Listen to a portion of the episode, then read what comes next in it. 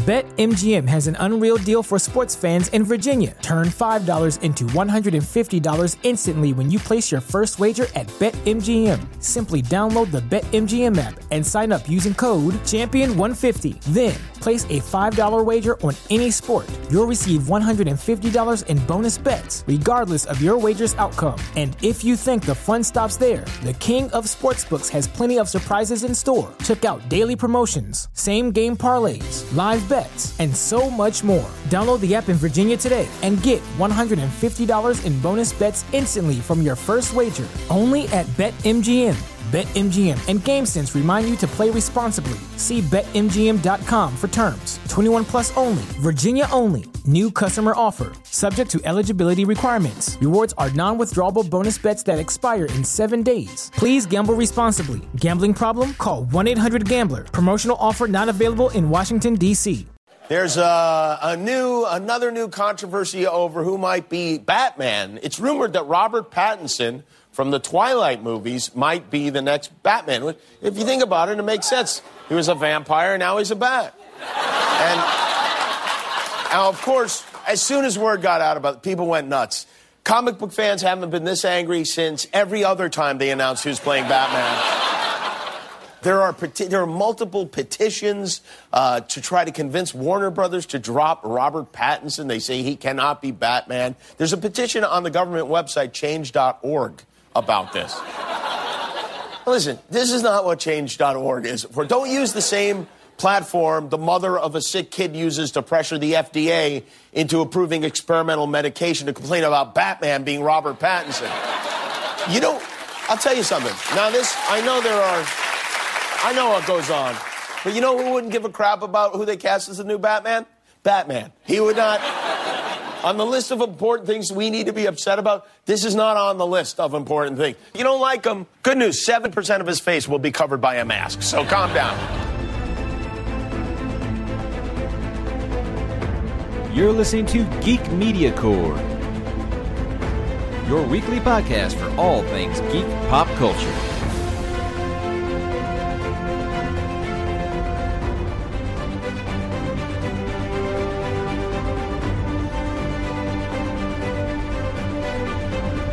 What's up, geeks? I am Mike, and this is issue number 119 of the Geek Media Corps podcast, where today we are talking when a vampire becomes a bat. HBO tries to do whatever they can to get you not to cancel your subscription, and Jordan Peele got everyone thinking they can go from comedy to horror now. But we begin by saying hello to the man that is lit. I tell you, lit that we will get to see more of the best MCU villain ever on Disney Plus next year. What's up, Danny? I am inevitable. You, well, so is Zemo. Apparently, we're going to get into this, man, because this is all kinds of crazy stuff. We didn't really do a full issue last week because really it was like it and Game of Thrones was like all that happened last week. But we got some news this week. But before Just we get tad. into it, yeah, before we get into it, as we usually do, um, is there anything that you watched, read, listened to, or played over the last week that you want to talk about before we get going? Uh, mostly watching. Just this is the end of the TV, the fall traditional Sweep, TV sweeps time, huh? Sweeps time. Uh, the CW has wrapped up all of its main series. Uh, so for me, this is a big week just to see how it, they springboard into next year. And lo and behold, the focus is Crisis on Infinite Earths. This is something that CW has announced will not happen until December, but they are putting the proper spotlight on it by having the monitor pop up at key moments during all the season finales. Um, it's, it's a pretty big moment. The fact that they're doing this this early, which is traditionally not what they do. Uh, usually they'll announce it up front that the crossover is happening. They'll announce the title at upfronts, but they won't really do anything before that. And here we have four appearances by the monitor. We have the, the schedule laid out for us. The fact that all four shows are going to be involved. Uh, I feel excited about it. Of course, other shows on the CW still going on. iZombie and the 100 both are perfect right now. I, I love what the 100 is doing this season. It's Ah, got to catch up. I gotta no catch up. show no show reinvents itself as well as the 100 does each and every season. You should do like I do. Wait until it's over and binge it because man, it's a fun ass ride when you do it that Oh, way. it's a fun binge. It's an absolutely fun binge. Highly recommended to everyone. But it, it's so amazing that the writers, and this is what good writers will do. They will write themselves. the first They, shot of many to come, I'm sure. they write them. They write themselves into a corner, and then they say, "This is where we want to go." and then they have the characters take a believable journey that makes sense and put them in tough situations. And the 100 nails it each and every year. Can't believe it. So it's off to probably the strongest start, start in a few seasons, but uh, I'm excited for it. I watched something interesting, and I'll start by telling you that you know, I buy too much stuff on Amazon, and every once in a while, Amazon will be like, "Hey, here's like a five dollar free streaming credit or something like that if you use it in a certain amount of time." Well, I had built up a few of those, and I was like, "Well, I got to use them or lose them." And I'm like, "Oh, hey, the Batman versus Teenage Mutant Ninja Turtles came out. Oh, why not? Brendan will get a kick out of that, right? Because you know he loves Batman, he loves Ninja Turtles. So did I growing up. So we started watching it, and uh, he's like, "You gonna watch with me, Dad?" I'm like, "Okay, well, I, I guess I will now." And holy shit, this was actually really, really good. I cannot believe how well this actually worked. And for, I guess the, the, the, comparison for you would be like if the Power Rangers had teamed up with Pokemon or something like that. That's what this was like for me because I grew up with the Ninja Turtles cartoon, and right when it Same. was starting to, I was starting to get to that age where I was like, oh, I'm too cool for cartoons, stuff like that. And then Batman animated series came out like right around that time and just like completely changed the game. This feels like a perfect mix of Batman animated series and that that late 80s, early 90s Ninja Turtles cartoon that I watched. And then you got to see so much stuff like they used to argue with on the bus, you know, like who would win in a fight between Shredder and Batman or something like that. That shit happens in this movie, man. And Michelangelo is like the is like the audience in this because he's just like geeking out about Batman stuff. It's so cool. I mean, you get to see Batman fight all the turtles. You get to see Leonardo fight Ra's al Ghul. You get to see the turtles fight the Batman rogues. It's unbelievable how well this works together. And I want a sequel. I want a sequel. And it had not Conroy and not Hamill doing the voices of Batman and Joker, but whoever was doing them, this guy was amazing. He did both of them. He does Batman and Joker, but he's trying to sound like Con- Conroy and Hamill, and he does. He does it. I highly recommend it. I can't believe how well this worked. I, this is better than any any movie that I've seen, any Batman movie I've seen in the last ten years, at least. So that brings that brings to mind two things. Uh, the first is that DC and being WB owned, they put out a series of comics over the last year, two years, where they had their superheroes crossover with like uh, Warner Brothers cartoons. So you'd have like Batman and Elmer Fudd doing a crossover, and those are really, actually, really, really well done.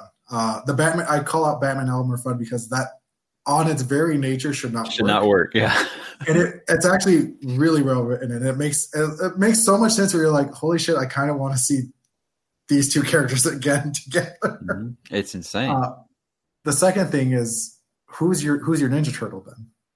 Uh, I was always Michelangelo growing up, just because my name was Mike. Uh, that makes sense. Yeah. I, I, I guess I never really thought about it enough of a way to, to pick a different one where I would be at now. Uh, Brendan likes Donatello because he likes the quarterstaff, so that he's he's always been about Donatello. He went as him for Halloween one year, but uh, yeah, I, that's all I'll say.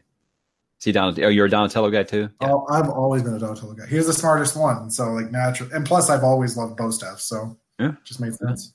Uh, if you guys, if you grew up, you're my age, and you grew up watching Batman animated series and that Ninja cartoon, you're gonna be in heaven. Uh, some of the animation choices on the turtles are, are, questionable, and I get that, but it does not take away from how great this is. It really is a good time. And just if any age you like the Ninja Turtles and you like Batman, it's incredible how well this works together. Uh, but sticking with Batman, man, we got Batman news. Got big, big Batman news. And you know, we might have like the the highest viewer count for this episode ever. You know why? Because the Twihards are coming to a Batman near you. Because Robert Pattinson is your next Bruce Wayne. One, I did not expect this to be announced before Comic Con. That makes me think it was going to get leaked. Uh, two, I definitely didn't expect this guy to be the one that they picked. And three, I'm shockingly just fine with it. And we'll get into why. So give me your immediate just guttural reaction when you first saw it. Besides checking oh. to make sure that it's a verified account and it wasn't fake. You weren't you weren't oh, I, had, I had to make sure like three or four times. I'm like, this is real news, right? Like this isn't someone like pulling our chain. Uh the initial gut reaction would be, whoa, um, him? Question mark? Um I I learned my lesson the hard way with the Heath, Heath Ledger. Joker. Yeah, yes, it's the Heath Ledger rule. You don't react until you see a trailer. A photo will never like. And I remember the Black Panther photo from Civil War, and we were like, "Eh, he looks like this costume's like pajamas." It looked like we small. Yeah, yeah. So you don't you don't judge off the picture. You don't judge off the casting because quote unquote you can't see that guy at in this role. There's so much scrutiny with casting, especially in superhero movies now, that everyone needs to take a step back and remember these cat these parts aren't just handed out to someone. That those people have to test for it, they have to read for it, they have to audition for it, and sometimes with the other people that are going to be in the movie too to see if they've got yeah. chemistry. Hmm. Um, so the director did not just like willy nilly like I need somebody and this is my guy. Um, I, I will have faith in this because this is supposed to be Batman noir, Batman detective stories, which so we've been calling for for three years. Yeah. Everyone wants to say, "Oh, it's a sparkly vampire guy." I can't. I, I don't want to see it. I don't. He's done other stuff, people. Like he's not just done those three. Well, let me ask you a question: Have you seen any of that other stuff? Because I haven't. I've, I have not seen him. I've seen him in Harry Potter.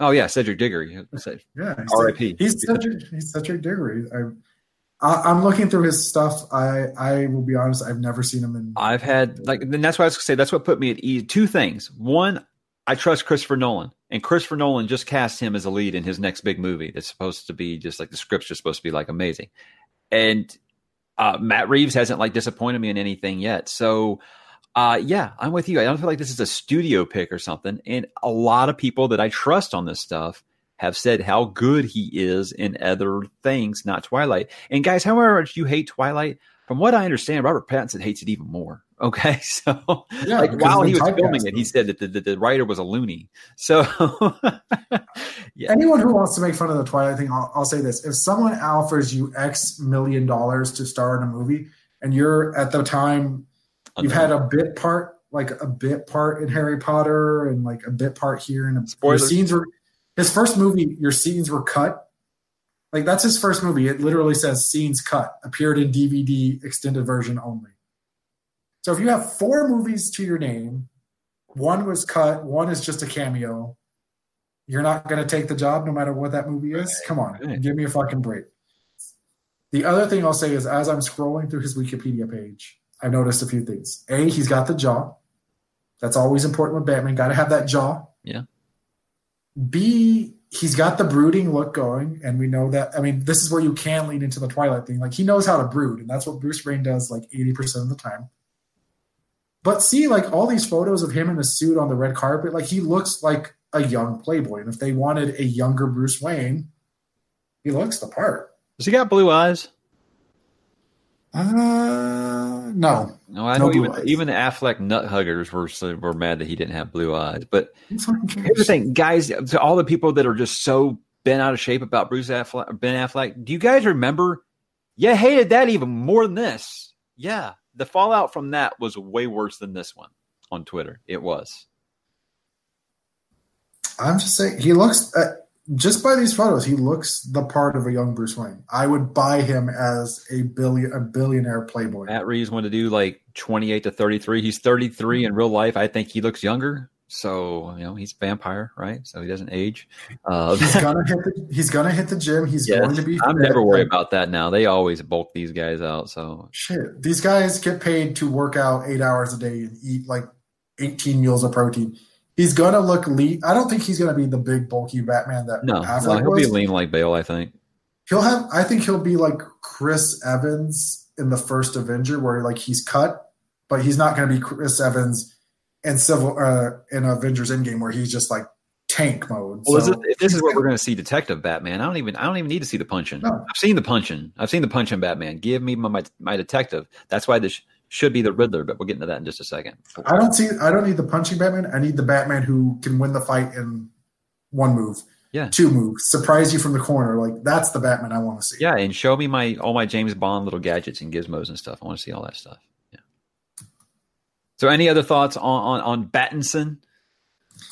Uh, I think it's again, it's the internet. People want to rush to judgment. They want to judge him based on something he did. What? When was friggin' Twilight? Twilight was two thousand. One was like a decade ago, at least. 2008 to 2012, so seven years ago when he was 25, 26. Yeah, like if you're judging me based off what I did at 25, yeah, I'm not the Batman either. So like, give Are me a break, give him a chance. Are you stunned they didn't hold this until Comic Con with it being next month? No, because this is actually per- to me this is perfect because you a guy like him is going to be a little bit divisive. It's going to get It would not get wars at, at Comic Con. Now you've given them time to get over it. You give some fans, the diehards, time to like maybe go check out a movie that he's done that isn't Twilight, or someone like me, like read his biography, look at the photos, accept it because yeah, then you will announce it at Comic Con officially. And Maybe maybe have a maybe have a picture of him in the cowl. Oh. it won't be a, to a chorus of boos. So I think they did it perfect by just getting it out now, getting it out before two major holidays in Comic Con. That's fine. It's fine. By the time it comes around, people are gonna be cool with it. Well, apparently Nicholas Hoult was like their next Make him hush. Make him hush. Make him hush. or Riddler. I think he'd be a good Riddler. I think Nicholas Hoult's a great actor. I, I think he'd I, mean, he'd be really good. at Any anything. role. I say hush because if you're considering for for him for Bruce Wayne, and you think about like that relationship with Hush, I think that's that's a kind of fun way to play with the casting. Plus, who did I say I wanted as the Riddler instead? Oh, um, the guy from Sherlock. Oh yeah, Moriarty. Yeah, yeah, Yeah. No, that that'd be terrific. But uh, you you said something about Hush, and then someone like replied to me on the Twitter account. I think Idris Elba would be a great Hush. of course you do. Of course you do. All right. Um, well, let's get on. There are rumors about this movie now. Nothing confirmed by the studio, or whatever. But someone reliable sources, I guess, if you want to consider Collider there. I, I don't know, but they're saying that it's going to be Penguin and Catwoman uh, in, in this, and I'm like, they're really going to do the exact same team up of villains from Batman Returns. I have a feeling that this is going to you're going to see like four or five. I've seen that rumor. I've seen that rumor plus up to six villains. I've seen that rumor plus Riddler. I would hope that it's that rumor plus six villains because eventually that opens up the door for like an Arkham City esque story. Right. If you, you want to, if you want to do a trilogy out of this, go ahead and sign all these actors to three movies and just do a big old thing. I would hope that they look at Spider Man and Spider Man having gone through three reboots and everyone kind of being like, you know what? We don't need to see Uncle Ben die again. That's fine. We know who Spider Man is. He's so ubiquitous out in the universe that everyone understands great power comes great responsibility. Got all the spider powers, blah, blah, blah. We don't need to see that again. Like with Batman, I don't need to see Crime Alley. I don't need to see Martha. Uh, you probably definitely want to stay away from Martha, actually. See, if this is if this is Just a give me back. Don't give me the. Don't give me the fucking League of Assassins. Like we've seen enough of the League of Assassins with all the adapt- adaptations. Just give me Batman and go from there, and we can figure everything else out. We can assume his parents are dead. Blah blah blah. Dead parents, orphans. Blah blah blah. Right, you know everyone will complain about it, about how oh, they didn't set it up or whatever. But I feel like this is the one character you can just drop him in the middle of something, age thirty in his prime, and he's just fighting all these villains. Everyone knows who these villains are. You don't have to give them a big setup before he fights these villains. Ha- have a fucking fight the whole rogues, man. I'm for it. Uh, give me If all of that. if you're above the age of seven, you probably generally know the Batman story, the Batman power set, and at least half of the, his rogues. I know MCU fans are like, "Oh, I got to get like a solo movie about Alfred first or something." To, but it's like, no, no, you don't. Look at Batman the animated series; it didn't have to do all that stuff. You can do all that You stuff got- through, through, you know. But here's the thing: you got you got Alfred in Gotham. You're getting a Pennyworth series for whatever Stop it, godforsaken reasons. I don't know who who wanted a Pennyworth series, but you're getting a Pennyworth series. You've got plenty of Alfred. Like you've got four old Batman movies. You've got the Dark Knight trilogy. Like there's plenty of Alfred story out there. You don't need more Alfred. I feel like this Uh, is the one DC character that you could just drop into a movie with four or five of his villains, and you didn't, you won't need any explanation. Hell, you could start the story through the eyes of a Robin, and I'd fucking buy it. Well, no, I wouldn't because I still hate the idea the the whole notion of Robin. But I mean, to that point, like you could start there, and people know who Robin is. Bruce Wayne loves to employ cr- children to his fight on crime. It's stupid. It makes no sense. Never made sense. All I'll say is, I hope if they're letting Matt Reeves do a trilogy of this, let him do his trilogy. Don't make him tied to any previous continuity or anything in the DCEU. Just let him make his movies, man. That's all. If it's if he's supposed to be younger Ben Affleck, just let him do his thing. Have Ben Affleck do a voiceover. Why not? and then have Michael Keaton be play old Bruce Wayne for Batman Beyond, right? I swear to God, they need to do that. Right? I mean, if Michael, I mean, it's Michael Keaton. I, I got to put him in the universe somewhere. That's it. Okay, so a big And opening. here's the other thing. I will say, here's the other thing. All of these characters on the table for Crisis on Infinite Earths because it could all happen. Yes. Jeez, you just can't. You just can't stop, guys. You just can't stop that free publicity from the CW. I can't stop it, but it also it makes sense. They can literally tap into all of these old WBDC properties. And why the fuck not? It's all on the table for them. It's great. Love it. Can't wait. More on that later. Uh, so, a big opening weekend for John Wick 3 secures another sequel. They've already announced a sequel. And you know what? Pokemon couldn't even take down Avengers. But John Wick did it, damn it. Thanos must have killed his puppy. Yeah, I know you've never watched any of these movies, man, but they're so good. They're so good. I think you'd have a great time with them. And I'm just, I'm just glad to see this guy having like a career revival at 50 something. I mean, now he's get, now he gets to do Bill and Ted 3 for God's sakes. This is great. Everybody loves Keanu again. It's crazy. Why? Where did this come from? What is John Wick and like why do people love this movie? I don't understand. I'm, It I'm just it's kind of- it has like the best choreographed gunfights I've ever seen since like The Matrix, which ironically he was also in. Yeah, I mean, it's nuts how people are erupting for John Wick Chapter Three and and Keanu Reeves. Like, I feel like I've traveled back in time like twenty years. I mean, honestly, a friend of mine told me, he's like, dude, you got to see John Wick. It is like amazing. He's like, it's like if James Bond on steroids, it's that good. And I'm like, oh, come on, man. It's Keanu. You told me that same shit about that Ronin movie, and it was one of the worst movies I ever saw. Yeah, someone actually told me this. And so I, I waited for Blu-ray, and then I watched it, and we were, me and my wife were both like, "Holy hell, that was fun!" So yeah, I went to theater and saw two. Didn't get to go see this one yet, but I, I definitely want to. But uh, they're pretty happy with it, and, and he wants to keep doing them. He's having a good time with it. So I say, hey, man, go for it. I think it's like ninety something million its opening weekend. That's that's awesome for a Keanu flick, man. A non superhero flick made ninety million dollar opening weekend. I think that's worldwide, but still, I mean, it, it's great for again the health of the box office that it took over a hundred million or w- whatever it was to knock off the Avengers. Uh, like it's great that yeah, in week four. uh, but I mean, it's also great that the studio is so encouraged that they immediately greenlit chapter four or whatever for the story. So I mean, it's again, there's the problem of it's another sequel, but at the same time, it's not a superhero movie. So like, pick your poison there, movie lovers. But speaking of our Avengers, the box office up to two point six two billion dollars. I thought it's caught Avatar domestically, but not but not all time yet. $150 million away from surpassing Avatar. Go see Avengers Endgame again.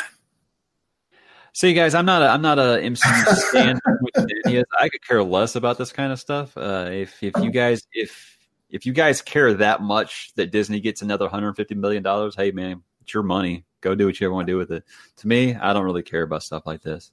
It's We all, tongue know, we all know that Gone with the Wind is the biggest movie ever if you go by ticket sales. So yeah, boom. It's tongue in cheek. I mean, it got to two and a half billion 52 days before Avatar got there. 52 days. That's 50, 20 days to get two and a half billion dollars. It's going to break the record. It's just a matter of when. And then those clowns will get on here and tell me that cinema's dying. Okay. Fif- 52 days. That's it's staggering. 20 days to get two and a half billion dollars. I can't believe it. That's that's so when no does one Ke- saw this. so when does Keanu get in on the MCU? Keanu the Conqueror, right there. Keanu the Conqueror. I think you got to make him a cosmic villain. Whoa. And I think, yeah, I think that'd be. I think that's the most fun. Well, speaking of Keanu, you know, he already played a comic book character once. He played John Constantine in a movie that was not very. It was.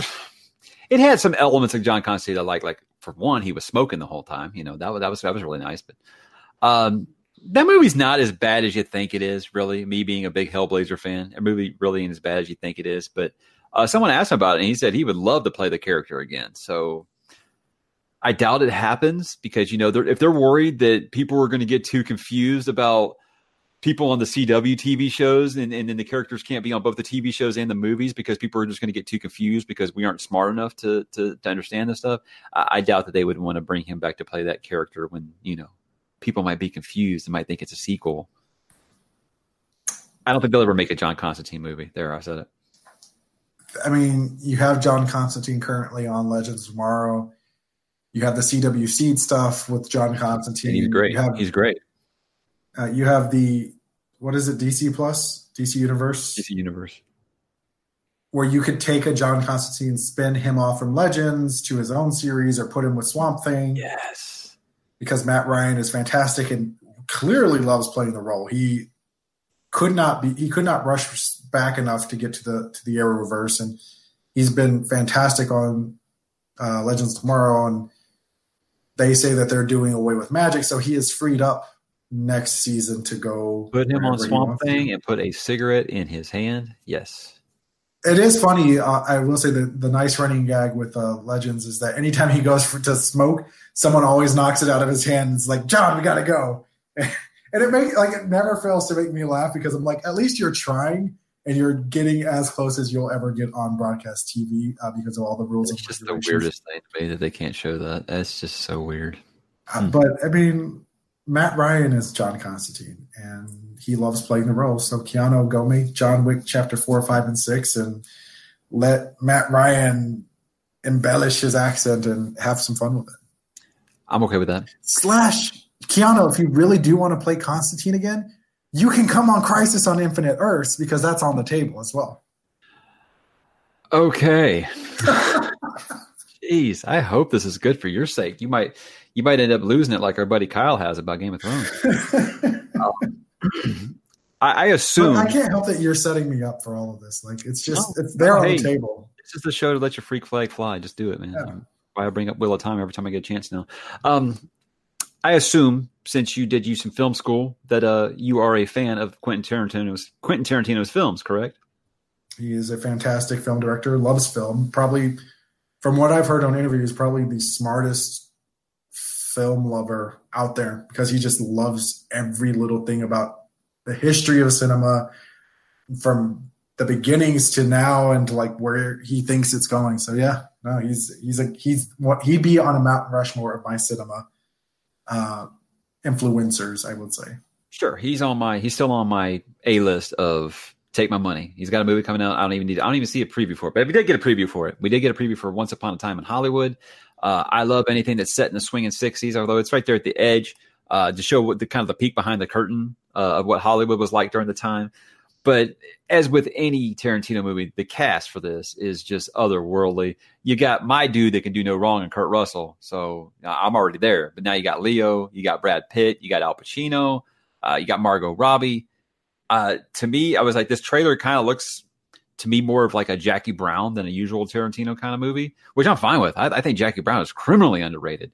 But uh, for people who want like another Inglourious Basterds or something like that, nah, it's not what's going to happen here. But uh, it's just a nothing, a nothing special trailer. But I don't need an anything special trailer from Tarantino. Just show me the movie. I loved Hateful Eight, and I know that that, one was kind of like lower on a lot of people's uh, uh, Tarantino rankings. But um, we, I could do a whole episode about my ranking my Tarantino films. Me and my wife like went through every movie that he directed, wrote, or even produced like a couple years ago, and we loved you know ninety nine percent of it. So uh, yeah, big fan. I will definitely be there.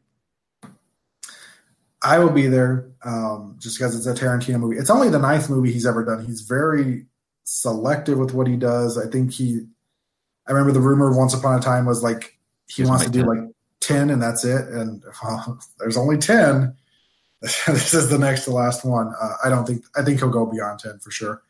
Um, it's a the cast is phenomenal. I mean, you laid it out. I mean, it's going to have you know everyone from Leo to to Luke Perry. This might be, I think this is Luke Perry's last. Oh wow, I didn't know he was Okay, yeah. Um, Al Pacino's in it. Yeah, I think it is Luke Perry's last role. I mean, his filmography. He was on um, Riverdale, and yeah, no, this is his last one. Uh, this is the last one he filmed. So uh, it'll be interesting to see him just pop up for a little bit. I'm sure it's a smaller role, but I imagine it'll be good. The cast is legacy cast, dripping with Academy Awards. Tarantino himself has won Academies.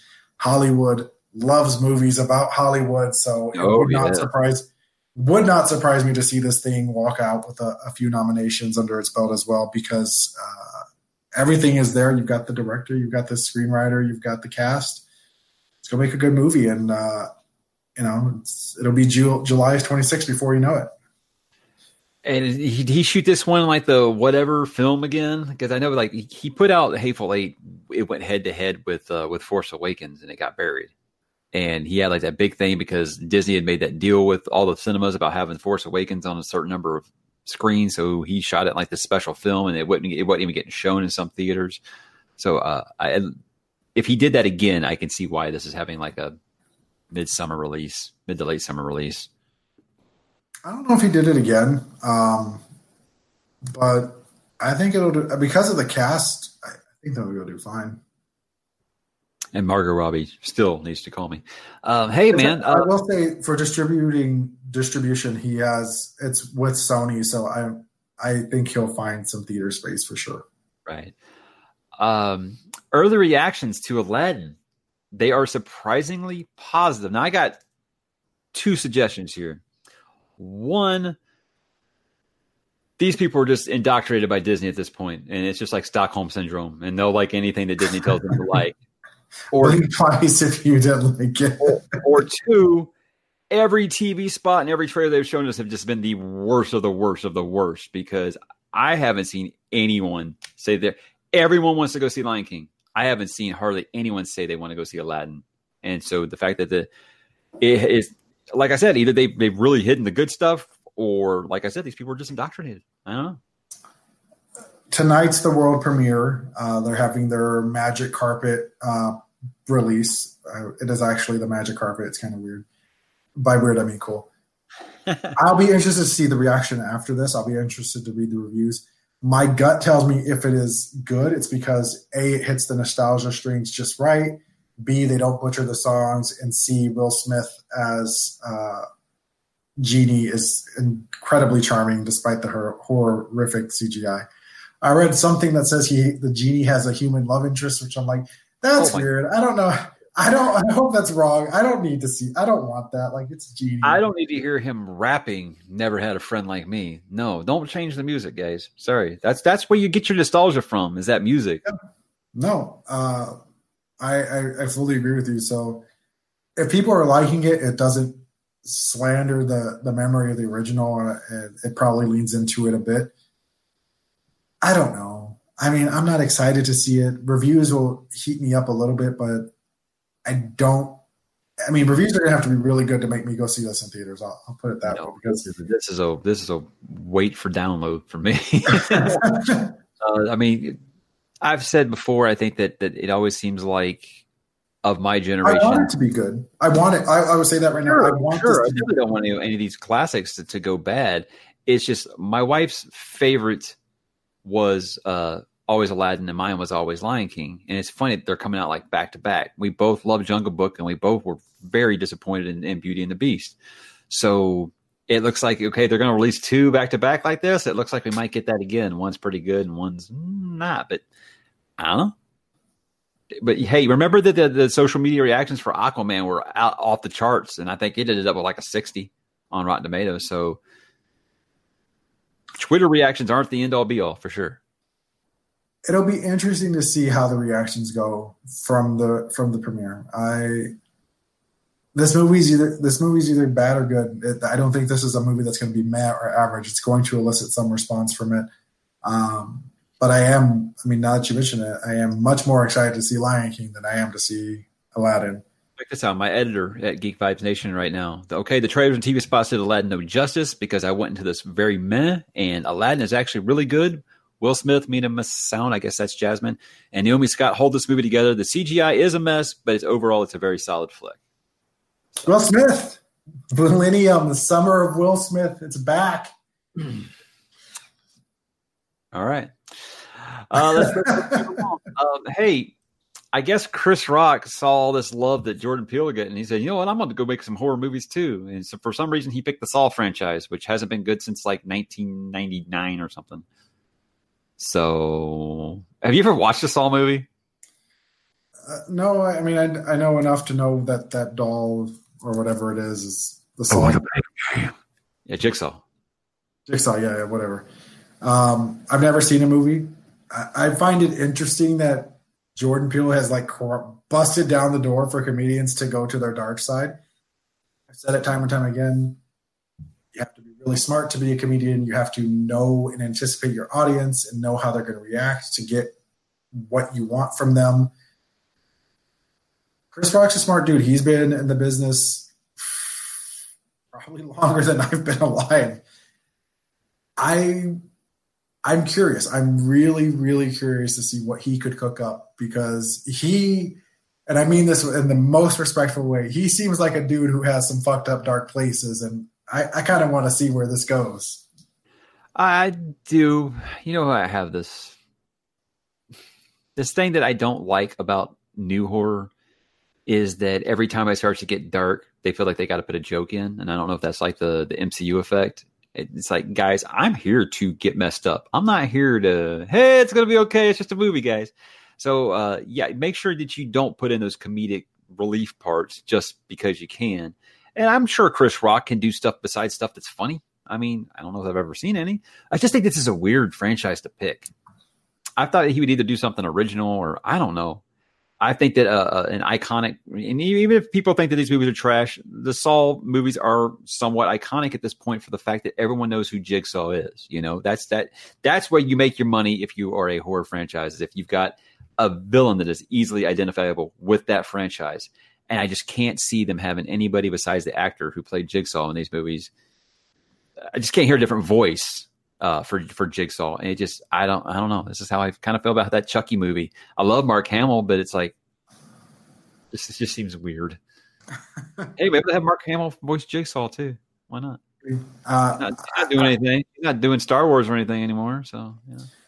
I'll say this about the the comedy and horror. To me, I don't mind it because when you put when you think about people's reactions to being scared or being in like tense situations, you have some people that are going to panic you have some people who are going to get all steely cold and like try to fight their way back. And you will have some people, and my brother is notorious in our family for this. He will always be cracking jokes, and he has a super dark sense of humor. But if you put stress on him, the jokes are going to come flying, and you're like, "Is this the time or the place?" But like to him, that's how he copes with it, and that that makes sense. And I think if you are making a horror movie when you're trying to get into people's heads and you're trying to get them to latch into it a little bit more, giving them something that resembles how they would react, I think is a, is a effective way of doing that. And I don't mind if there's a character, and if you limit it to a character or two of like, oh yeah, I'm going to throw out all these bad jokes and try to be funny because this is how I cope. But don't give me a whole movie of funny jokes. I don't need that. No. Pass. Okay. Um, give me a little. Give me a little. You got to have a little dark humor. You got to have a little fun with it. You know what's never going to happen besides the Game of Thrones books coming out? What's never going to happen is our James Bond retrospective episode because Bond 25 got pushed back again. Because you guys, as you all know, Danny goes on all the time about how he likes to damage James Bond. We got one in Daniel Craig because he got hurt. So here, he's really damaged and they had to close production. I'm telling you, Bond 25 is cursed, man. It's just been production problem after production problem. I'm at the point now where I'm like, dude, I'm I one day I am expecting to go on Twitter and see Daniel Craig walks off set. He's done with James Bond. That's why I feel like this is headed. I mean, I would imagine, you know, as you get older, things break a little bit easier. Daniel Craig is 51. He's still doing a lot of the stunts. This no happens. I mean, I mean, this happens. This this is. I don't want to say cursed. It's going to happen. It's going to be great the movie mm-hmm. probably is better. The movie actually could be better for it if they work in the injury. Like again, the hallmark of Daniel Craig's Bond has been he is vulnerable. Unlike any other Bond, he is vulnerable, and a physically wounded Bond. I mean, look at Skyfall. That's part of why Skyfall, Skyfall works. It's because Bond isn't invincible. So I'm, I'm here for it. Like, just give me my movie. I want Bond 25. Give me my movie. Bond with a cane. This is gonna be great, guys. Whatever gets us quicker to James McAvoy. Hey, hey, you you you knock the cane, but I mean Q can turn that cane into a gun, and I'm I'm here for cane gun.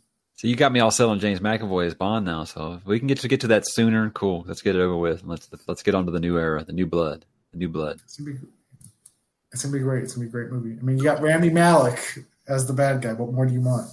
Uh, guys, if you're listening, if you're listening for our Game of Thrones thoughts, we hit a whole episode that we do on that Throne Zone. It's our last one, so look for that separately. But this will come up briefly here because I feel like it's something different. Uh, as we all know at this point, Dan and Dave uh, pretty much ended Game of Thrones earlier than probably debatably it should have because they're going to be working on the next Star Wars movie after Episode Nine. It was announced that their trilogy. I don't know if they're their trilogy. I didn't really hear that word, but their Star Wars movie is going to be next after episode nine. And the best news for that out of me is it did not say Rian Johnson's Star Wars movie is going to be next because I'm hoping that this just means Rian Johnson can get his name slapped on this as an executive producer and we never have to hear from him in the Star Wars universe again.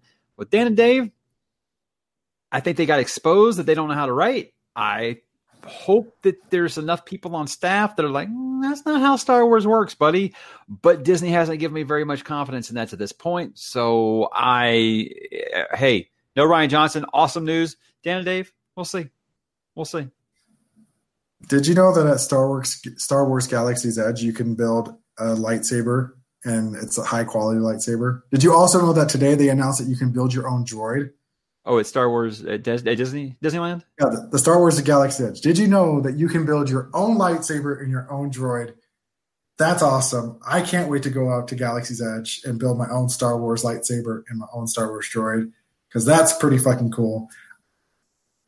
Guys, what he's trying to do right now is avoid talking about Rian Johnson. But here, here's what I'll say about this. No, I'm not trying to avoid Rian Johnson. I'm trying to avoid Dan and Dave because I have zero fucking faith in those people to write any good episode of TV or any good movie. I'd rather talk about something positive, like building my own lightsaber. Here's constructive criticism. Here is how I think they should go about it. The biggest problem with the Disney Star Wars is they did not do what Marvel did. Marvel said, "We've got all this lore, all this history to pick through and go through and take all the stuff you want to do. The Star Wars extended universe, I understand if they wanted to decanonize it so they weren't tied to it, but they should have still used it for reference sake. They have tons of great characters that they could have used. You didn't see Marvel being like, yeah, well, we're going to decanonize everything and then we're just going to make all these new characters that no one cares about and kill off the ones that people care about. I feel like they need to go back to that stuff and realize how much gold was really in that and use those characters, use some of the storylines. You don't have to do a complete adaptations from those books, but use the material, use the source material. Marvel's done it to great success. DC, it's kind of debatable, you know, but I'm saying you've got the you've got all that stuff there. You've got you tell me we're making a trilogy and we're going to use this, this, and this, and this. And people will be there, man people will be there. So I just don't want I want them to stop shying away from the extended universe stuff that they that they established for the last thirty freaking years. I'll tweak it a little bit because Marvel has not faithfully stuck to the comic, but the source material. They have honored the spirit of it in a lot of ways. They've changed some things along the ways, but the changes make sense for the modern day. I mean, the, the biggest one is no secret identities, which makes the most sense like today. Like it'd be so hard to keep a secret identity if you were a superhero. Like genius move on their part. The biggest thing that Marvel has, and we'll go back to it until the end of time, is Kevin Feige. Everything goes through. Damn it, he's in house. Get him on Star. everything goes through the lens of Kevin Feige, and he he doesn't do many interviews, but he did one before Endgame, where they follow Kevin Feige throughout his day and his day is nonstop bouncing between project to project and giving his opinion on costumes, giving his opinion on screen drafts, giving his opinion on like rough cuts of movies. Like no matter where any of the Marvel movies are in the process, everything is run by Kevin Feige. And Kevin Feige makes sure that there's some coherency, some consistency to it. He does not, and granted, yes, the Avengers are the biggest thing in the world right now. He still does not get enough credit for making this work because without Kevin Feige, this this falls apart like a house of cards. And so Star Wars needs a Kevin Feige. DC needs a Kevin Feige. Everyone needs to find their Kevin Feige. Hell, I need and a say, Kevin Here, Feige in my life, honestly. Yeah. Give me a cat. If Star Wars had this and had someone that's like cool, like let's what to what you say. Let's look at all this material. We don't have to use it verbatim. We could be inspired by it, but here's the story we're trying to tell. That's the problem is that they're giving trilogies here and trilogies there and a solo movie here and a solo movie there. But there is no overarching point to Star Wars movies other than we're in the stars and we got blasters and lightsabers. And someone, Kathleen Kennedy, needs to hit pause, pull it over to the side, and literally sit down and be like, what is the point of Star Wars moving forward beyond episode nine? What are we trying to do with this universe? Are we trying to go somewhere or are we just trying to throw out little films that make a couple hundred million dollars and like call it a day? Being honest, this can be the soft reboot that they need after nine. It really can. You're going to take this to a different time, to a different part of the different galaxy. This can be the soft reboot that it dearly, dearly needs. So it is the one question no, it's the one question that they need to answer, though, not only for fans but for themselves. What is Star Wars? What what is the point? Of, what is the point of these movies of this universe? Because if they don't have the answer to that, they're just going to spin their wheels and toys. In part, yes, but I mean the other part is if you don't have a purpose and a point, you're just going to spin itself into irrelevance, and that that would be the saddest day, uh, surely for you and for me. It'd be horrible to lose what should be a rich, fertile franchise that should be able to produce dozens and dozens of projects a year and never feel tired or old. I just I just hope they're going to use real planning this time. You're going to make a trilogy, plan the whole trilogy. Don't do this. Oh, we're going to get a different director for each movie and let them do their own that thing. Was, that was horrible, a bad move. Horrible idea. All right, let's move to TV since uh since uh Danny's just itching to talk about Infinite Crisis, I think, or Crisis on Infinite Earths here. So, but uh, let's start with um. Okay, we talked about Game of Thrones went off, and uh, Westworld season three teaser came on immediately after that last episode of Game of Thrones. Um, Danny, was it? We're just talking about Westworld here, not HBO. Did this teaser do enough to win you back? Because I checked out in season two, and I think you struggled through it, but I think you said you were probably done, even with Jeffrey Wright. Maybe bitch. What? Maybe bitch. Maybe bitch. Oh, because of Jesse Pinkman. Okay. I didn't expect a season three trailer. I thought season three would probably come like four years down the road, given their production schedule. I was stunned when people were talking about it the next morning. I'm like, did I miss something? Because I shut off the TV or the computer in frustration, probably. Um, I saw the trailer. It's it's a soft reboot. This again gives me True Detective vibes. That like, oh yeah, we're going to distance ourselves from the horrendous season two. Uh, Aaron Paul is a very good actor. Uh, he has not been selective in his roles since Breaking Bad, but he is still a quality actor. And I guess we're getting outside the West world and we're starting to see the, the effects of technology on human life, blah blah blah. We get Evan Rachel Wood's character at the end to kind of give it a tie. From what I hear, most of those characters from season one and two gone. There's a few exceptions to the rule. I think Tessa Thompson is coming back. Um, it's still early in the process, but I want to see another trailer. It's not an automatic thing for me. Season two again, HBO has a, a, creators problem because season two, the creators got so cute with themselves and they tried to get ahead of the stay ahead of the audience and they lost track of telling a good story. I don't like stories, and I said this countless times on this podcast. Stories are predictable. There is a rule in English literature that there are really only seven kinds of stories, and everything is a variant of one of those seven kinds we know how things end. Like, unless you really are going to have the bad guys win and like everyone die, like, and be miserable, we know how stories go. We know the arcs and falls of our heroes and villains. Just tell a damn good story like you did with season one. Because season one is fantastic television. Everyone loved it, even if it was predictable, and even if people pieced together because everyone studies frame by frame by frame now. And I'll be there because I like Aaron Paul and I like Evan Rachel Wood and I like the idea of this world of robots and humans because it's a little Mass Effecty, and I'm never going to get my Mass Effect film. I'm going to, assume. Just tell the story. Don't get cute. Give me a good second trailer that gives me a little bit more of the cast, and I'll probably be there. I, if I hear it's amazing, and like actually amazing, and not just because everybody throws the word amazing around really, really easily now, uh, I'll be convinced to go back and struggle through season two and catch up. But I won't watch season two. Well, when me, me and my wife fell asleep four consecutive weeks during the episode, I said, okay, it's it's just the thrill is gone, and the thrill is gone. You know, there's too much good stuff to watch to watch stuff you don't want to watch anymore. So, I I just I won't go back and watch season two because if this is a soft reboot, there's zero reason for me to to really watch season two. Uh, well, HBO, you know that they're going to be very, very concerned about this bleeding subscribers after uh, after how the reception to the, the, the last season of Game of Thrones. You know, they've tried to throw that. They threw uh, Chernobyl out at the same time, which is really good. Actually, I've, I've watched two episodes now. It's really really good.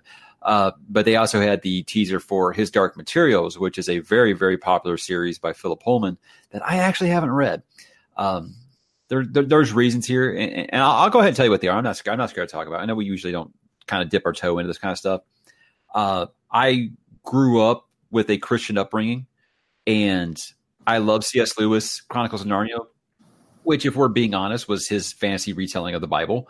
And so when his Dark Materials came out, and the author was just being a shit and saying it was basically like his fuck, his exact words, I believe, were "This is my fuck you to C.S. Lewis." I was like, "Well, fuck you too, man. I love those books." Apparently, they're very anti-Christian and stuff like that. But you know what? So is Preacher. And Preacher's my favorite comic book of all time. So I, it's not like I'm like that. I'm just saying I heard that when I was younger, and so I never read it. I had planned on reading it in like like 2007. I bought the box set and I was going to read it. Me and my wife were dating at the time, and she's like, "Hey, cool, I'll check this out." She reads the first book, she loves it. She reads the second book, she's still having a good time. She gets 30 pages from the end, shelves it, says it's ridiculous, it's stupid, and she doesn't even care to finish it. So that kind of pushed me away from ever watching it. However, this has James McAvoy in it, so I'm seeing it. Uh, I, am always going to support the genre, obviously, but James McAvoy is like my favorite actor working right now. But this also has X23 Dafne Keen and it has your boy Lin-Manuel Miranda in it. So I know that's like, dude, they are trying to get Danny here. They're trying to get Danny. They're trying. Are they going to get you? Are you going to at least give it a try? I will give it a try because of those three in the cast. And when you Kyle, me, HBO account, what? as long as Kyle keeps his HBO account. um, I think the big reason when you sent over the trailer, you were excited about McAvoy, and then when I noticed X23 is in there, I got super excited because, again, hate kid actors, think they're the worst thing out there. She is fantastic though. She makes Logan. She's a big reason why Logan is was as good as it was and she didn't even really talk in the movie. So, yeah, no, I, I I'm excited for it. I'll be there. Uh, you got three great actors and the whole cast that's solid to good. Sure, why not? The old bear Mormont. Uh, if if I've learned anything, if I've learned anything, HBO season one's going to be great, and then I'm not going to watch season two if it gets picked. Regina Campbell. Yes, Cass is, is I'll come back for season three when they reboot it. and then when they announce the final season, I just won't watch that crap. story that what I talked about in our last Throne Zones episode was that I feel like in a post Game of Thrones world, you can get people to give something like this a try that usually wouldn't have. Because I mean, yes, there are talking polar bears in it, so uh, I can see why people be like, "That shit ain't for me." But uh, yeah, yeah, definitely looks cool. Uh, again, it, it, makes me tempted to read the books, but I'm probably not going to just because of my wife's negative reaction to them. Unless like I start watching this and I just like fall in love with it. I told her I was going to read it after I saw the Golden Compass movie that they made in 2006, and that movie was indecipherable. And she's like, I read the book and that movie made no sense. So uh, I'm glad they're giving it another try because, like I said, I want to see all the all this all the stuff do well. And hey, I'm always down for picking up a new series, as you can see. What we got next? Uh, oh, now we're getting to Danny's wheelhouse here. Uh, Falcon and Winter Soldier series on Disney Plus. They are bringing back Zemo from Civil War and Agent 13, our girl Emily Thorne from Revenge. Um, uh, Revenge, that's a series that needs to be rebooted. Uh, I had no interest in seeing this Zemo ever again. But honestly, you know what this sounds like to me, dude? This sounds like great value Captain America, and I just don't care. I just don't care. I don't care to see Falcon America. I don't care that much about Winter Soldier if he isn't with Rocket Raccoon. And I definitely don't care about Zemo. The only thing I'm interested in is Emily Vandekamp. I, I love her. Or Emily Van Camp. Vandekamp? Van. Van Camp. Vanderkamp's beans. What am I thinking of?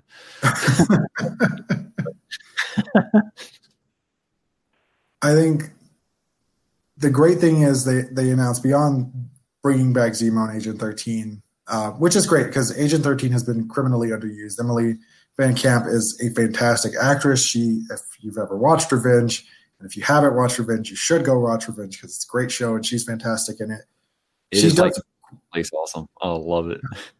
uh, there's a lot of great action that she does in the show. So there's more that she's capable of that she hasn't really gotten a chance to see. Um, Zemo, I have watched Civil War many more times since our original review of it. I like it more. I especially like it more now in the grand scheme of things when you can look at Captain America and Tony Stark and their arc throughout the universe. It makes more sense. Uh, of course, Zemo not as colorful as his comic counterpart. Maybe this redeems that. Maybe it doesn't. Maybe he puts together his Masters of Evil. Um, I still think Daniel Bruhl's a fantastic actor, and like he's he has a screen presence to him that I buy him as a villain as opposed to some of the other Marvel Cinematic Universe villains, which are still problematic. But for me, the fact that they announced that these are six one hour episodes, so essentially you're getting two to three movies worth of content here of, of MCU level content because this is still we'll see. House of, it's the House of Mouse, it's Falcon, it's Winter Soldier, Zemo, Agent 13, blah, blah, blah. They're not going to put out crap because they want people to buy this $6 a month uh, platform. It's interesting. I, I think it's interesting as a low case test because this is what you're going to see from, from these kinds of movies is, hey, the Falcon, interesting character, interesting potential with it the arc are people going to gravitate towards him? Are they going to like him? Should we do a captain america 4 movie? This is the, this is a nice little case study and this is what you'll start to see from i think from the mcu movies you're going to see a lot of these characters get their little standalone miniseries a lot of series that will bridge the gaps between movies and if they're successful sure like maybe we'll see a movie get made out of it if it's not successful hey why complain you've got six hours worth of content here which equates to two or three movies. Um, it's a nice little sandbox for Marvel to play in and to see what sticks and what doesn't. I'm looking at all the Disney Plus streaming series, MCU series is house money. If I'm not expecting much, but if they're really great, awesome. That's yeah. awesome. It's just more more MCU goodies to, to chew on. I just I have a hard time getting excited about it because I think Zemo is one of the most forgettable characters that they've had in the MCU, and I thought that they could use him completely wrong. He destroyed the Avengers, Mike. What more do you want? Falcon and Winter Soldier are just two characters that are like lower third tier characters for me that I just whatever. Have you have you ever seen those two do interview circuits together? Anthony Mackie and uh, Sebastian Stan as much as I, I am excited for like the action because I think the Captain America franchise has the best action of any MCU series. Those two have such good chemistry together that just the banter between the two, and we've seen a little bit of it in the movies Civil War. Uh, the fight with Spider Man is where you kind of see it bleed over. I'm excited just to watch those two kind of have fun, just bouncing off of each other without serious Steve in the middle of it all. You know what time it is? Time for Hail to the King. That's what to call this new segment where I talk about what Stephen King news every week because it's everywhere, man. There's Stephen King news everywhere, and I love it.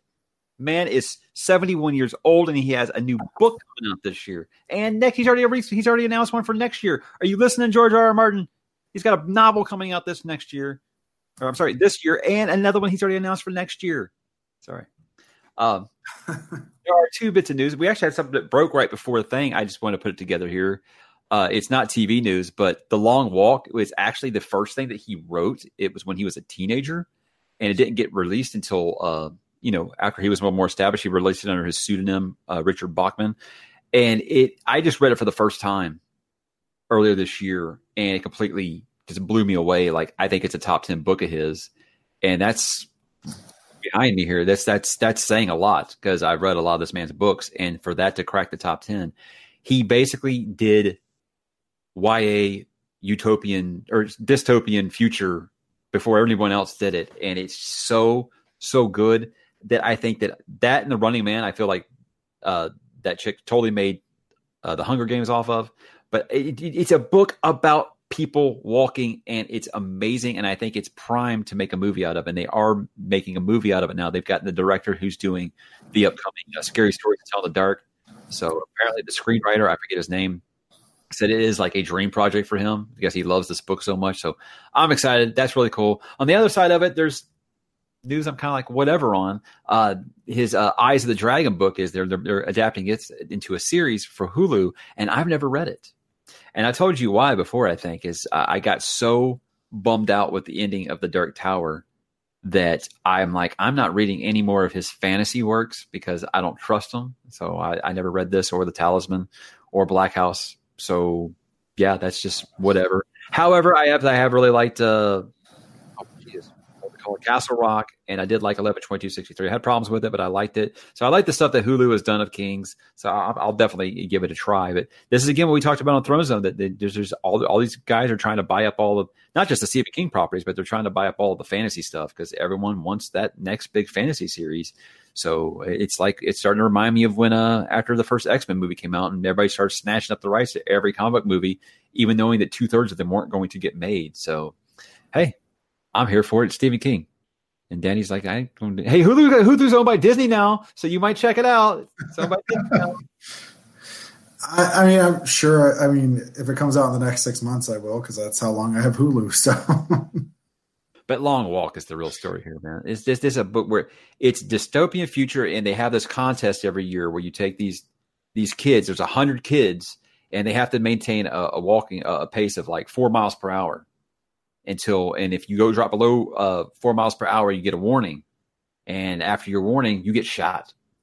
And it goes until there's one person left. It is just you think there's no way that you can make a 600 page book out of that, and it is freaking riveting. I could not believe it, and the ending literally made me cry. It is that it is that emotional at the end. It's just so good.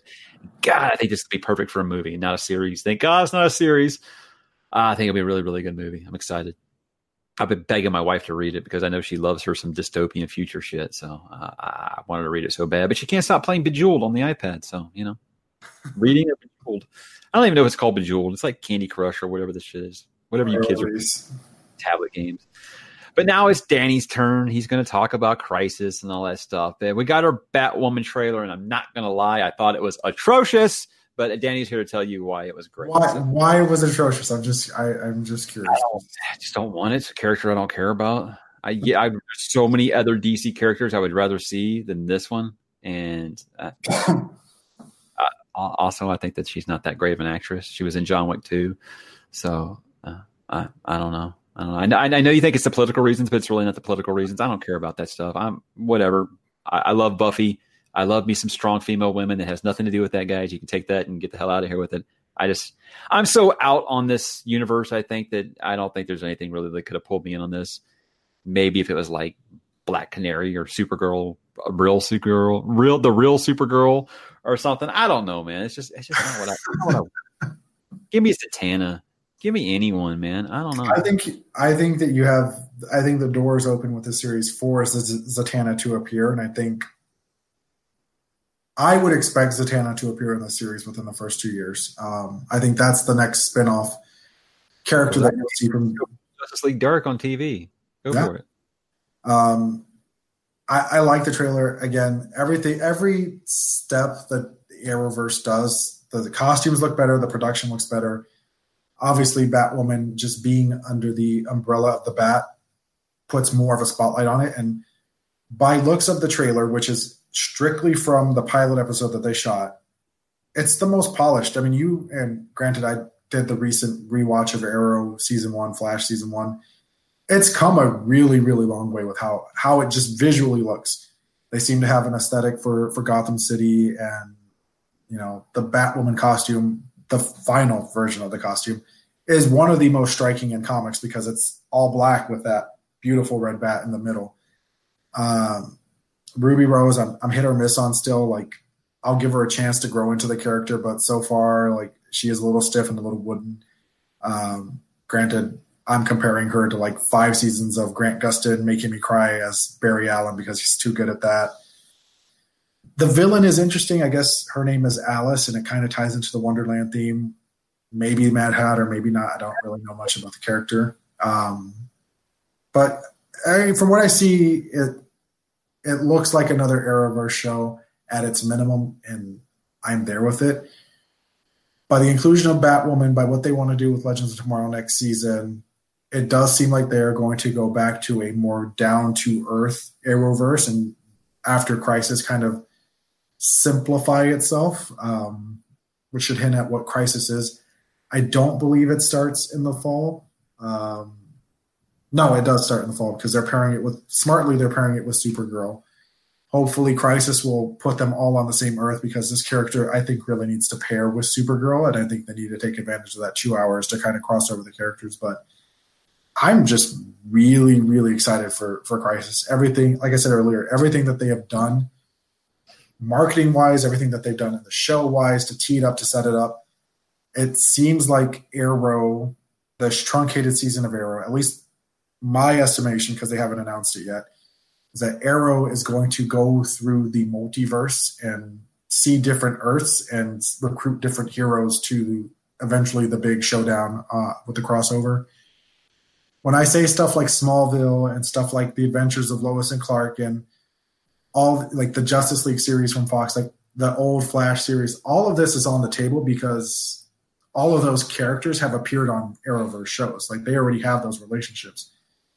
I think the truncated season of Arrow has a, a lot of potential to be a lot of fun because it's going to pull on those nostalgia strings and it's going to show you all these different Earths that we've seen throughout time. And I genuinely think that they are going to put enough characters since this is Oliver Queen's swan song and they have not been shy to say that to really send him off in the right way. And I, I harken back to the Firestorm death. They handled that so well in the, in the crossover that I think that they'll do ten times that job amount that job on on Oliver Queen's eventual death, and uh, it'll be more interesting to see where the Arrowverse goes after Oliver dies. Then uh, again, that's just a moment. The journey is far more important than anything else. I feel about Batwoman the way that I felt about the Falcon and Winter Soldier. You're telling me to care about a series about spin-off characters from a character I actually do care about. I've had the same thing that I said about Titans. What do I have an interest in a show that's like, hey, yeah, fuck Batman, we're doing this. I, Apparently, Titans is great. Apparently, Titans is great. Doom Patrol's even better. So, I mean, it's I, I, I think I'm just so checked out on superhero television right now because there's just there's just so much. Uh, mm-hmm. but I, for someone like you that has watched all this stuff, yeah, Crisis has got to feel like your TV version of Endgame. It's got to be, it's got, it's got to be just like exciting. I'm sure it really is.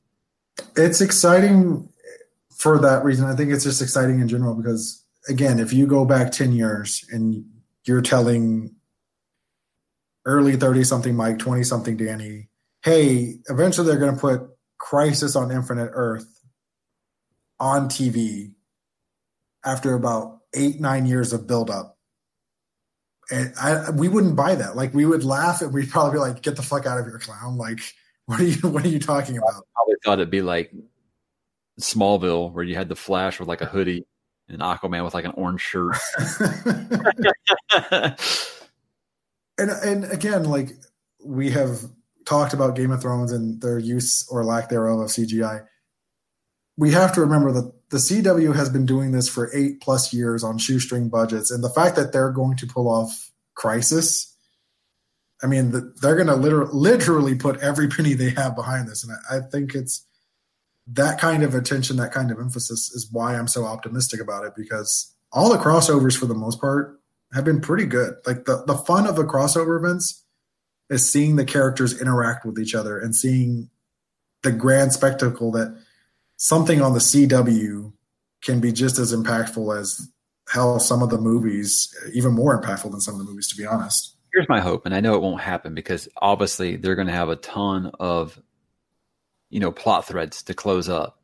But I would really hope that they would find a way to make it where you could watch this as like a movie, a standalone movie. Now watch the shows and enjoy it. Because I would like to just watch just this without having to watch 14 combined seasons of other shows. I think it's going to be a little bit of the uh, again. This is my hope slash just judging by the way people are talking about it. My hope slash prediction is you can probably watch this as a standalone because of the way they're laying out the schedule and be fine. But if you have watched kind of, if, if you watched everything, like you'll catch everything and you'll get more out of it. It's kind of the payoff for being an eight year fan is that you'll get you'll love it more uh, and everything's going to hit you a little bit harder than you coming in checking it out. Like I think that'll be serviceable. All right, one last thing here, and this is kind of weird uh, because we don't really talk about wrestling on this show very much. Uh, but I did want to point this out and get your opinion on it.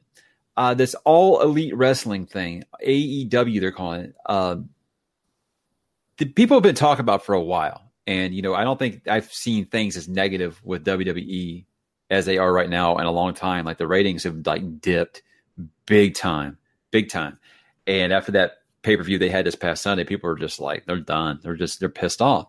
So I've been hearing about this AEW for a while, and I'm like, whatever no one will ever directly compete with Vince McMahon. You know, no one's ever going to do it. No one, everyone's scared to. WCW was a foundation for years, and it goes up against Vince McMahon, and what happened? He put him out of business. But I think there's something there's something cooking here because Impact Wrestling for a while there, I felt like it had a lot of people felt like it had the superior roster for a bit over WWE, and it didn't it didn't even scratch the surface. Uh, it, when it came to competing with them, it couldn't get a real TV deal. It was always on like this kind of handshake deal with Spike Television, which isn't even around anymore. AEW got a TV deal with TNT, which is the ones who had uh, WCW when they were competing with them. To me, that says they like what they're doing if they want to actually compete uh, with them. To get a major TV deal like that for, I don't even know who's on this roster. You know, I haven't even paid that much attention to it. But I think I don't think we're getting to the point where we'll ever have like the Monday Night Wars coming back or anything like that. But I've said that the only thing that will make WWE great again, sorry for that using that slogan, is that it would have to have serious competition. So I mean, to me, I feel like that's the most optimistic I can get out of this. But do you think to get a TV deal out of this, they had to have something really, really good planned? Yes and no. The no part is because there is so much there's so many channels out there that they need content. Everyone's in need of content, and there is no greater content than live sports. This is partly why Fox made the deal for WWE and paid as much money as they did for it. And if you're TNT and you have, excuse me, if you have Bleacher Report Live, which is their streaming service, you need something to put on it. You need some way to entice people to do it. So part of it is getting content for that. The other part of it is you're not just going to shell out money if you, someone doesn't have a business plan. If you don't see someone is serious about it, um, the nice thing about you sending me all these things over is I do have time to read a little bit here and there, and it, it does seem like the effort behind AEW is serious. That it is a there is a direct plan for it. It's not just some overnight slapdick thing. And I mean, you know, you, you say we don't talk about wrestling much, but at the end of the day, all wrestling is is it's a it's TV a, show. It's a program with characters and people. All people want is, especially after Sunday, you want a story that is logically told to you with villains and heroes. You want characters to root against, and you want characters to cheer for. And if you tell that story in a compelling way, in a logical way that doesn't talk down to your audience or frankly like just disregard everything that they've seen for years, people will watch and people will tune in and people will follow. Like there's a reason why Vince McMahon has millions upon millions of dollars and has been in this business for 40, 50 years, whatever the case may be. It's because people will pay and watch it. And he can do it to the point where he where he has his own network. So why wouldn't someone think like, hey, I can make a competitor? Because there's always room for competition. There's always room for two. It's the rule. It's the Sith rule. There must always be two. I feel like competition brings out the best in everyone because because it's great.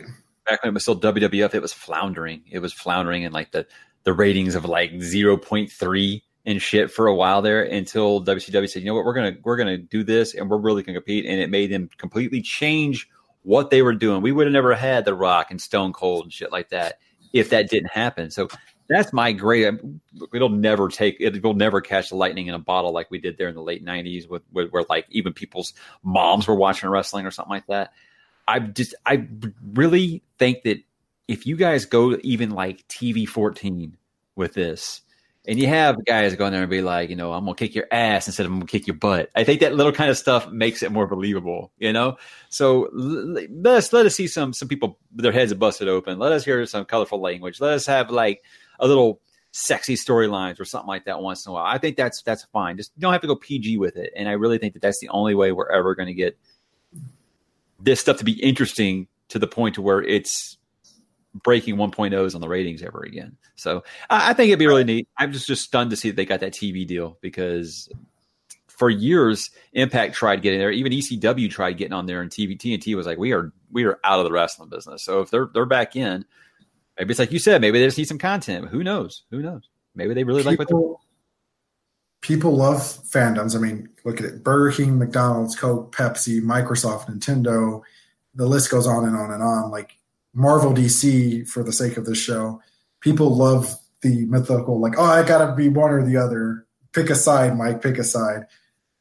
I think what you just said there gets back to the point, and you know, whether it's AEW or Star Wars, what is the point? Well, how do we differentiate ourselves from our competition? In this case, with AEW, how do you differentiate yourself from WWE, which is trying to convince people like me that it's a family friendly product and like brands are safe to advertise there. You just said it. It needs to be edgier. It needs to be aimed at an older audience. It needs to be.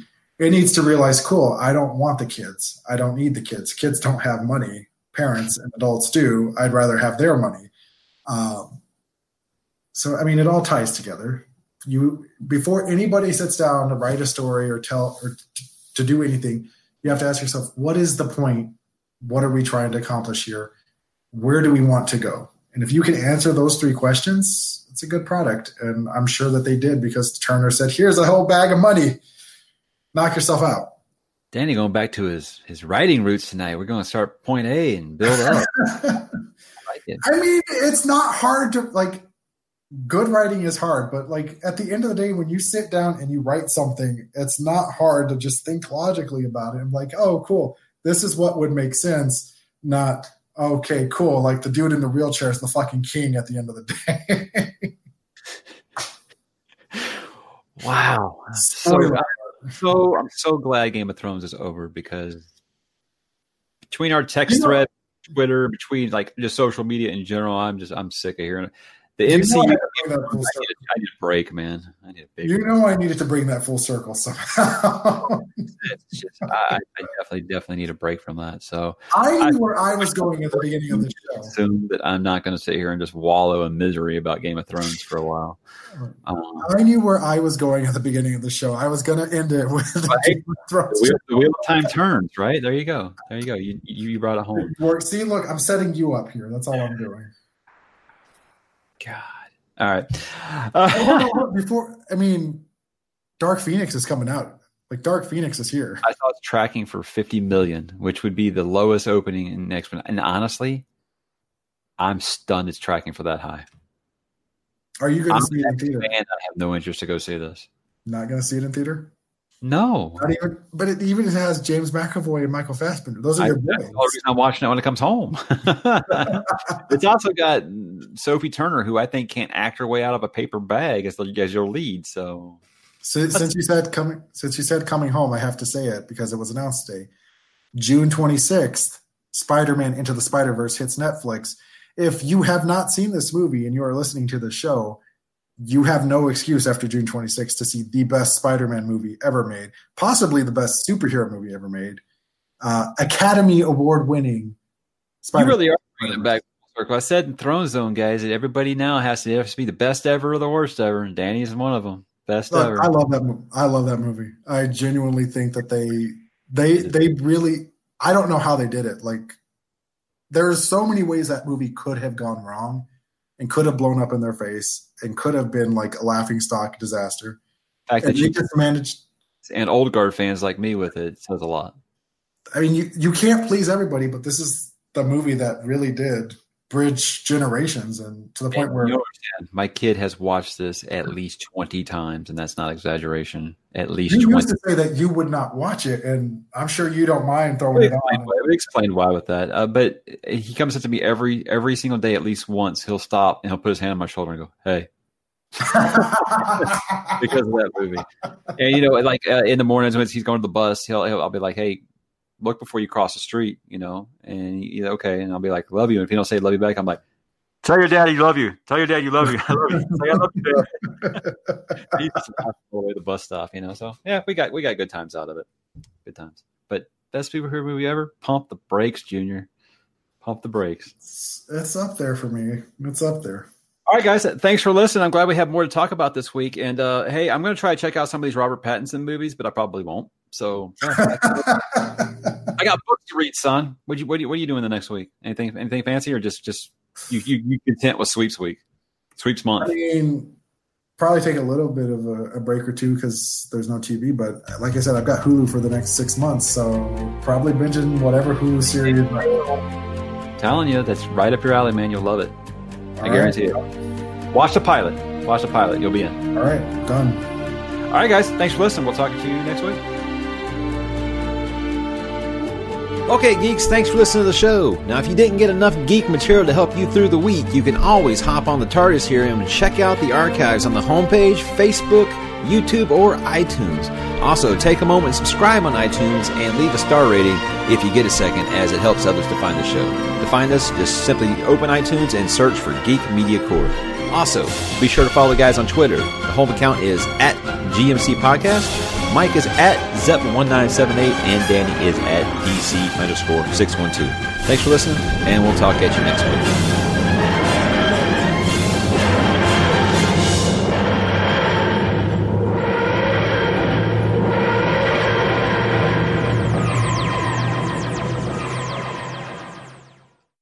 BetMGM has an unreal deal for sports fans in Virginia. Turn $5 into $150 instantly when you place your first wager at BetMGM. Simply download the BetMGM app and sign up using code Champion150. Then, place a $5 wager on any sport. You'll receive $150 in bonus bets, regardless of your wager's outcome. And if you think the fun stops there, the King of Sportsbooks has plenty of surprises in store. Check out daily promotions, same game parlays, live bets and so much more. Download the app in Virginia today and get $150 in bonus bets instantly from your first wager only at BetMGM. BetMGM and GameSense remind you to play responsibly. See BetMGM.com for terms. 21 plus only, Virginia only. New customer offer. Subject to eligibility requirements. Rewards are non withdrawable bonus bets that expire in seven days. Please gamble responsibly. Gambling problem? Call 1 800 Gambler. Promotional offer not available in Washington, D.C. Brain fog, insomnia, moodiness, weight gain.